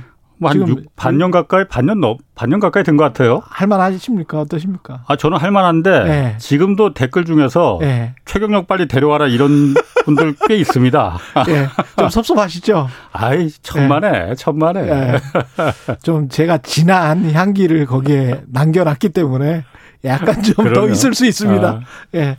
그렇지만 재밌으시잖아요. 아, 재밌어요. 예. 처음엔 힘들었는데, 예. 제가 사실 또 경제 그렇게 잘 모르거든요. 예. 주식을 뭐 해본 적도 없었고, 사실은 솔직히. 아니 근데 그 관점에서 아. 또 그 그 시각에서 바라봐 주는 게 훨씬 더 나을 수도 있습니다. 그, 부, 그 부분을 좋아하는 청취자, 시청자들이 많더라고요. 예. 그래서 제가 보람을 좀 느낍니다. 그렇죠. 아. 같이 이렇게 그리고 저 같은 경우는 그 그런 부분들을 잘 지적을 못 하기 때문에 그런 측면에서 훨씬 더 나으신 것 같아요. 그리고 여전히 또 게스트가 화려하잖아요. 그렇죠. 예. 아, 화려한데 음. 제가 사실 저희 PD랑 처음에 제가 이걸 맡으면서 예. 모토를 프로그램 모토를 뭐로 잡을 거냐. 예. 최경영 기- 기자는 이제 그 세상의 세상을 이- 이롭게 예. 뭐 한다 그거잖아요. 예. 뭐 그거 따라할 수는 없고. 그래서 사실 자본시장이라는 게 예. 제가 저는 어차피 취재 기자니까 예. 제가 취재하다 보면 항상 그걸 느끼거든요. 그렇죠. 자본시장에서 도덕과 선 그리고 음. 이제 추구하는 바가 일반 우리 사회에서 추구하는 바하고는 달라요. 전혀 다를 때가 많지 않습니까? 예. 예를 들어서 주식을 산 사람은 어떤 특- A라는 기업의 주식을 산 사람은 음. 그 주가가 오르는 게 최고의 선이에요. 그러려면은 그게 밀턴 프리드만의 생각입니다. 그렇죠. 예. 그 기업 필요 없는 사람들 다 잘라버리고 음. 노동 강제로 착취해서 음. 최고로 영업 이익을 올리는 게 가장 자본시장의 선입니다. 그런데 우리가 음. 일반 사회가 추구하는 바는 그거는 아니잖아요. 그래서 그렇죠. 예. 제 모토를 잡은 게 경제만 잡을 게 아니고 정의도 같이 잡아야 된다. 경제와 음. 정의를 같이 잡자. 이걸 네. 그래서 모토로 삼았죠. 그런데 잘 잡은 것 같아요. 아. 이 본인이 진행하는 프로는 직접 들어보십니까? 어떠세요? 아, 유튜브로 매일매일 저 모니터 진짜요? 하죠. 그럼 아, 댓글도 보고. 닭살 어. 아니십니까? 아이 참 뭐, 닭살이 왜 닭살이야? 저는 제가 진행하는 프로를 다시 들으면 예. 닭살이 돋아서 못 들어요. 아, 그렇진 않아요. 아. 예. 이 프로그램 그러면 본인 진행하는 프로그램 제외하고 일라디오에서 좀 들을 만하다. 최경영의 최강 시사 어, 뭐 아니 그러니까 포함해서 아침에 아, 아니 그러니까 제가 사실 라디오를 그렇게 예. 그 많이 듣지는 않지 않습니까? 예, 뭐 그렇죠. 유튜브로 많이 봅니다. 그런데 제가 아침에 이제 일어나서 요즘 제가 이거 경제쇼 진행하는 거 맡으면서 음. 아침 새벽 6시부터 일어나 갖고 서부 텍사스산 원유는 오늘 얼마가 됐고 미국 국채 금리 이거 보고 앉았다니까. 그러다 보니까 그러면서 텔레비전으로 이제 그 예. 사실은 이제 김어준 뉴스 공장을 틀어 놓고 예. 유튜브로 이제 최강 시사 아. 같이 틀어 놓고 그렇군요. 어, 그렇게 보고 있습니다. 예. 종합적으로 보시는군요. 예. 아까 자본시장 이야기 하셨는데 예. 사실은 오늘 그 프로그램 소개도 홍사원의 경제쇼 소개도 소개지만 우리 원팀으로서 또 시사기획 창도 지금 계속 하고 계시거든요. 아, 지금도 취재하고 있어요. 아, 근데 대장동 지금 취재하고 있습니다. 대장동도 사실은 자본시장에서 보는 관점이 여러 복잡한 관점들이 있을 겁니다. 전혀 반대죠. 예. 아, 전혀 반대죠. 예. 그 취재하다 보니까 좀 드러나는 팩트들이 좀 있습니까? 어, 저는 이제 도와주는 입장이고 지금 어차피 예. 제가 daily 이 프로그램을 진행하다 보니까 음. 다른 취재 기자 후배 둘이 이제 하는 예. 걸 이제 제가 한 꼭지를 맡아서 이제 한 부분을 맡아서 이제 좀 들어가 보는 부분이고 그렇군요. 예. 뭐몇 가지는 있습니다. 뭐 제가 음. 사실 얼마 전에 제 페이스북에도 올렸지만은 음. 아, 일 종잣돈이 예. 지금 어쨌든 50억 퇴직금 이게 가장 화두지만은 곽상도 원아들. 예, 예. 그거보다도 저는 그건 이제 다른 친구들이 하고 저는 음. 이제 종잣돈의 이 출처가 음. 아, 조금 좀 이상하더라고요. 그래서 누구 돈이었느냐? 아, 그럼 일단 그 종잣돈 400억은 350억은 SK 그 최기원 이사장의 예. 출자했다고 자기가 그렇죠. 그 대- 빌려줬다고 예. 말했습니다. 출자가 아니고 예. 빌려줬다. 근데 그게 처음에 빌려줬어요. 그런데 예. 이자율이 계속 올라갑니다. 처음에 6.9%로 빌려줬다가 음. 이제 나중에 25%까지 법정 최고 사채 이자율이 25%잖아요. 25%까지 올라가요? 그렇죠. 어, 원래 그렇습니다. 그런데 근데 거기까지는 게- 그렇다 치는데 그러니까 25%를 화천대유가 돈을 빌렸으니까 최기원한테 갚아야 되는 거예요. 그렇죠. 아, 이자를 예. 원금과 이자를 그렇죠. 그래서 그게 결국은 나중에 950억까지 올라가요. 그러다 보니까는 한 그걸 400억 갖다가 빌려줬는데 950억까지 예, 올라가요. 25% 복리로 올라가니까 엄청나네. 아, 그러다 예. 보니까 나중에 그걸 또 대여 대여가 아니고 음. 투자로다가 전환을 해달라 하는데 그걸 또 화천대유는 다 들어줍니다. 그래서 화천대유가 다섯 개 필지를 갖고 있었잖아요 사업권을 예. 자기가 개인적으로 예. 두개 필지를 분양 수익을 이, 이 키넨 파트너스라는 그러니까 SK 서기원 이사장이 예. 최기원. 돈을 빌려준 예. 어, 어. 그 사람한테 이 분양 수익권을 다 넘겨줍니다. 그게 950억보다 더 큰 액수입니까? 더 클 수도 있죠. 그런데 저 아. 제가 만약 화천대유 이사장이라면 사, 그 사장이라면은 그렇죠. 절대 그렇게 안 하죠. 그때쯤 이제 이게 대박이 날 조짐이 거의 다 보였는데 그렇죠. 야 우리가 그거 빌려준 돈 안 받고 그냥 우리 투자로 다 전환하자. 뭐 예. 숟가락 얹으려고 하면은 예. 어, 바보가 이상 그거 전환 시켜 주겠습니까? 야 돈 갚을 때니까 나가 잃어버리지. 근데 그걸 다 투자로 전환을 해줬어. 뭐 어쨌든 모르겠습니다. 처음부터 이명 계약이 있었을 수도 있어요. 음. 그럴 수도 있습니다. 투자했다고 해서 그 불법이 아닌 이상은 뭐 죄될 게 없어요. 그런데 SK는 지금 절대로 투자 아니라고 말하고 있거든요. 예. 심지어는 뭐 최기현 이사장 같은 경우는 그게 자기는 키넨 파트너스라는 그 SK 자회사 비슷한 거기다 음. 빌려줬는데 그 투자로 들어간지도 몰랐다라고 예. 말하는데 그건 모를 수가 없죠. 400억 4천만 원도 아니고 400억을 빌려주는데 그게 예. 어디로 들어가고 담보가 뭐로 잡혔는지 담보도 또 천화동 그 남- 미국으로 도망간 남욱 변호사 수익금 있잖아요. 예. 이거로 잡아놨거든요. 음. 모를 수가 없지. 그런 그러니까 왜 그걸 투자했다고 안 하고 빌려줬다고 계속 말할까? 그 부분을 좀 보고 있습니다. 대출을 해 대출을 해줬다라고 말해야 하는 어떤 법적 제도적인 어떤 뭐 뭐가 모르겠어요. 있었던 거예요? 뭐 왜 그랬는지 뭐 아무 것도 아닐 수도 있어요. 예. 그냥 대기업에서 음. 야 그런 시행 사업에서 그냥 이렇게 해먹 음. 어, 돈을 뻥튀기 하는 게 음. 사회적으로 맞느냐 이런 비난을 뭐 좀 두려워서 음. 그래서 이제 그런 이명 계약을 체결했을 수도 있어요. 예. 근데 그 부분은 이제 취재 중인 거죠. 저도. 관련해서 만약에 뒤에 SK의 재벌 그 최태원 회장의 동생이 관여된 게 없었으면 금융권의 재무적 투자자들이 하나은행 컨소시엄이랄지 이런 쪽이 그렇게 많이 붙었겠느냐 그런 이야기는 저도 들었는데 뭐 그럴 수도 있고 예 아니면은 거기서 안 빌렸으면 사채 시장에서 빌렸겠죠. 그랬겠죠 그러면 그거는 뭐 엄청난 또 이자율을 줘야 됐을 그렇죠. 테고 예. 그렇군요. 그러면 그 사람들이 근데 그렇게 마음대로 할 수 있는 그건 정말 민간의 계약이기 때문에 그렇게 왔다 갔다 해도 되는 겁니까? 6% 받았다가 25% 받았다가 투자로 돌렸다가 그건 제가- 서로 간의 쌍방의 계약이니까 상관없는 거예요? 제가 화천대유의 예. 그 김만배나 뭐 저기 지금 말하는 이 누구 사장이나 그런 사람이었으면은 예. 그렇게 계약 안 합니다. 처음에 빌렸다 아쉬워서 돈을 빌렸다 하더라도 예. 나중에 이걸 갖다가 처음에 6.9% 이자를 갖다가 음. 25%로 올려달라고 하니까 또 그것도 올려주고 나중에 그것도 또 투자로 바꿔달라고 하니까 투자로 바꿔주고 예. 내가 먹는 파이가 화천대유가 먹는 파이가 줄어드는데 그건 배임이죠 배임 화천대 투자자들한테 대한 희한하네. 그 내가 실소유주가 아닌 거를 직원들이 안다라는 녹취록이 검찰에 제출이 됐지 않습니까? 예. 그것과 연관이 있을 수도 있겠습니다. 실소유주와 관련된 뭐 여러 가지 가능성이 있겠죠. 근데 예. 뭐 그걸 지금 제가 뭐 확정돼서 확인하지 말- 않은 상황에서 예. 제가 확인하지 못한 상황에서 예. 말할 수는 없는 거고. 이 화천대유 개발 사업 특혜 의혹의 핵심은 뭐라고 보세요? 우리 사회에 던지는 화두. 저는 예. 이게 정말 잘 터졌다고 생각하는 게 음. 이참에 부동산으로 인한 그 불로소득의 고리를 음. 확실하게 끊어야 됩니다. 맞습니다. 예. 부도, 이 불로소득이라는 썩은 고기가 잔뜩 있으니 음. 하이에나들이 안 꼬여들 수가 있겠습니까? 음. 썩은 고기를 없애야만이 하이에나가 사라지는 거지. 예. 암만 철저한 울타리 쳐놓는다고 해서 하이에나들이 안 꼬이겠습니까? 음. 이참에 이걸 끊어야 돼요. 그래서 제가 시사기획창에서 어, 계속 취재했던 게 부동산 정말 이거 얘기 안 된다. 이렇게 음. 불로소득이 단계를 뛰어넘을 때마다 두 배, 세 배가 커지는데 그렇죠. 이게 정말 무슨 이런 놈의 사회가 다 있냐. 음. 이게 무슨 공공개발인 LH가 하는 거 공공개발 아닙니다. 예. 판교 때 한번 예를 들어 볼까요? 음. 그때 땅을 2005년도에 평당 그 농민들한테 93만 원에 수용을 했거든요. 93만 원에. 강제 수용권이 있으니까 예. 들어눕더라도 강제 수용됩니다. 음. 국가가 여기는 신도시를 개발해야 돼 하면은 음. 그 땅값이 LH가 다시 공공에서 일하는 그 강제 수용권을 통해서 수용을 해서 예. 조성을 하고. 도로 닦고 상하수도 깔고 전기 예. 놓고 해서 예. 기반 공사를 해서 다시 민간 건설사한테 팔아 넘깁니다. 예. 얼마에 팔았나요? 1,700, 아, 최종적으로 예. 아, 790만 원에 팔아요. 건설사들에게는. 예, 예. 건설사들은 790만 원에 사서 그걸 어, 용적률 포함하면은 예. 2천- 평당 2,600만 원에 분양을 합니다.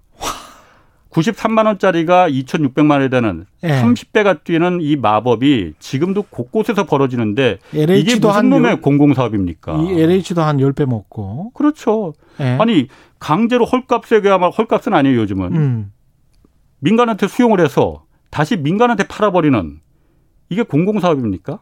그러네요. 예. 이걸 깨야 돼요. 음. 그러려면 방법이 뭐겠, 뭐겠느냐. 음. 제가 항상 주장하는 게 토지 임대부 방식으로 가야 된다. 음. 공공이 가는 거는 민간이 가는 건 재건축 개발을 민간이 하는 걸 어떻게 강제할 수는 없잖아요. 국가가. 예. 공산주의도 아닌 이상. 예. 최소한 공공이 개발하는 거는 음. 불로소득을 예, 거기서 뻥튀기 하지 않게 하기 위해서는 음. 토지 임대부 방식 그러니까 다시 말해서 땅은 땅에서 이 부가가치가 계속 투기가 일어나는 거잖아요. 그렇죠. 땅은 국가가 공공이 소유해라. 음. 국가가 소유하든 LH가 소유하든 서울시가 소유하든 경기도가 소유하든 공공이 소유하고 건물만 거기 현대건설 푸르지오가 지어서 예. 건물만 일반 개인들한테 그 분양을 해라. 예. 자기 집이죠. 음. 제 입장에서는 그거 만약 분양받으면은 건물은 내 집이야. 음. 그렇지만 땅은 내 땅이 아니죠. 그렇죠. 그러면은 거기서 시간이 갈수록 그 음. 집값이 오히려 집은 허- 더 낡아지는데 음. 더 값이 올라가는 일은 발생하지 않죠. 그게 또 뉴욕에서도 그런 방식으로 그 개발을 했었고요. 그러니까 실제로. 가장 예. 지금 이, 이 부분이 그 음. 부분을 말하기 전에 많은 사람들이 그럽니다. 그거 해봤는데 음. 결국 그거 안 되더라. 음. 실제로 한 1,700채 지어놨어요. 소초동에. 예. 기가 막히게 지어놨습니다. 음. 아, 강남구에. 음. 근데 그거 지금도 다 올라갔거든요. 왜냐? 이게 천채, 이천채만 지어놓으면은 음. 그게 시장의 시그널을 발휘를 하지 못합니다. 그렇지만은 음. 제가 말하는 건 그게 다음 대 정부에서는 앞으로 공공이 국가가 공급하는 주택 공급은 100%이 방식으로 간다. 음. 그러니까 민간은 알아서들 해라.